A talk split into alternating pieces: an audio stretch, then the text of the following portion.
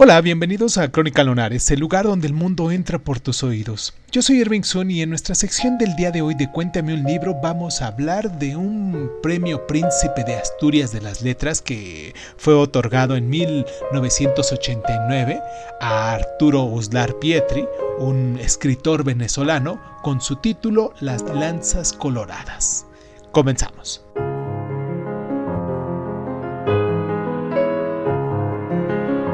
Para relatar los sucesos más sangrientos de la Guerra de la Independencia venezolana, de lo que fue entre 1813 y 1814, y revisar la ideología subyacente de este proceso,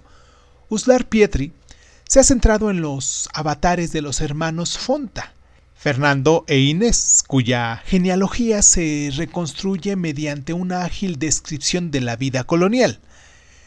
en la figura de Fernando se representan los vaivienes ideológicos del sujeto en crisis, de la vida inconsciente en el palacio familiar a la confrontación con una guerra cuyo sentido no se alcanza, pasando por la zozobra religiosa, el deslumbrado descubrimiento de la actividad intelectual y la inquietud política,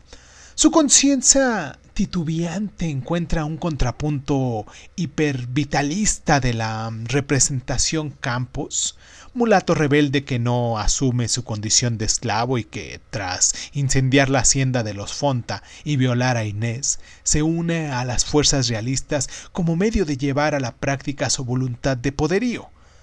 No hay, en esta novela, sin embargo, una lección. Todos mueren al final salvo Inés, extraviada buscando una venganza que ya no podrá obtener.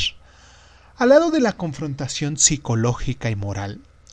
Destacan en la novela las escenas bélicas en un estilo cual cubista y la presencia de algunos recursos narrativos, lo que son relatos insertos, tímidos flujos de conciencia, montajes paralelos, reiteraciones connotadas que contribuyen a toda su modernidad. En su primera novela, Uslar Pietri Mm, logra renovar el género histórico, anticipando una tendencia característica de la narrativa hispanoamericana de los últimos tiempos.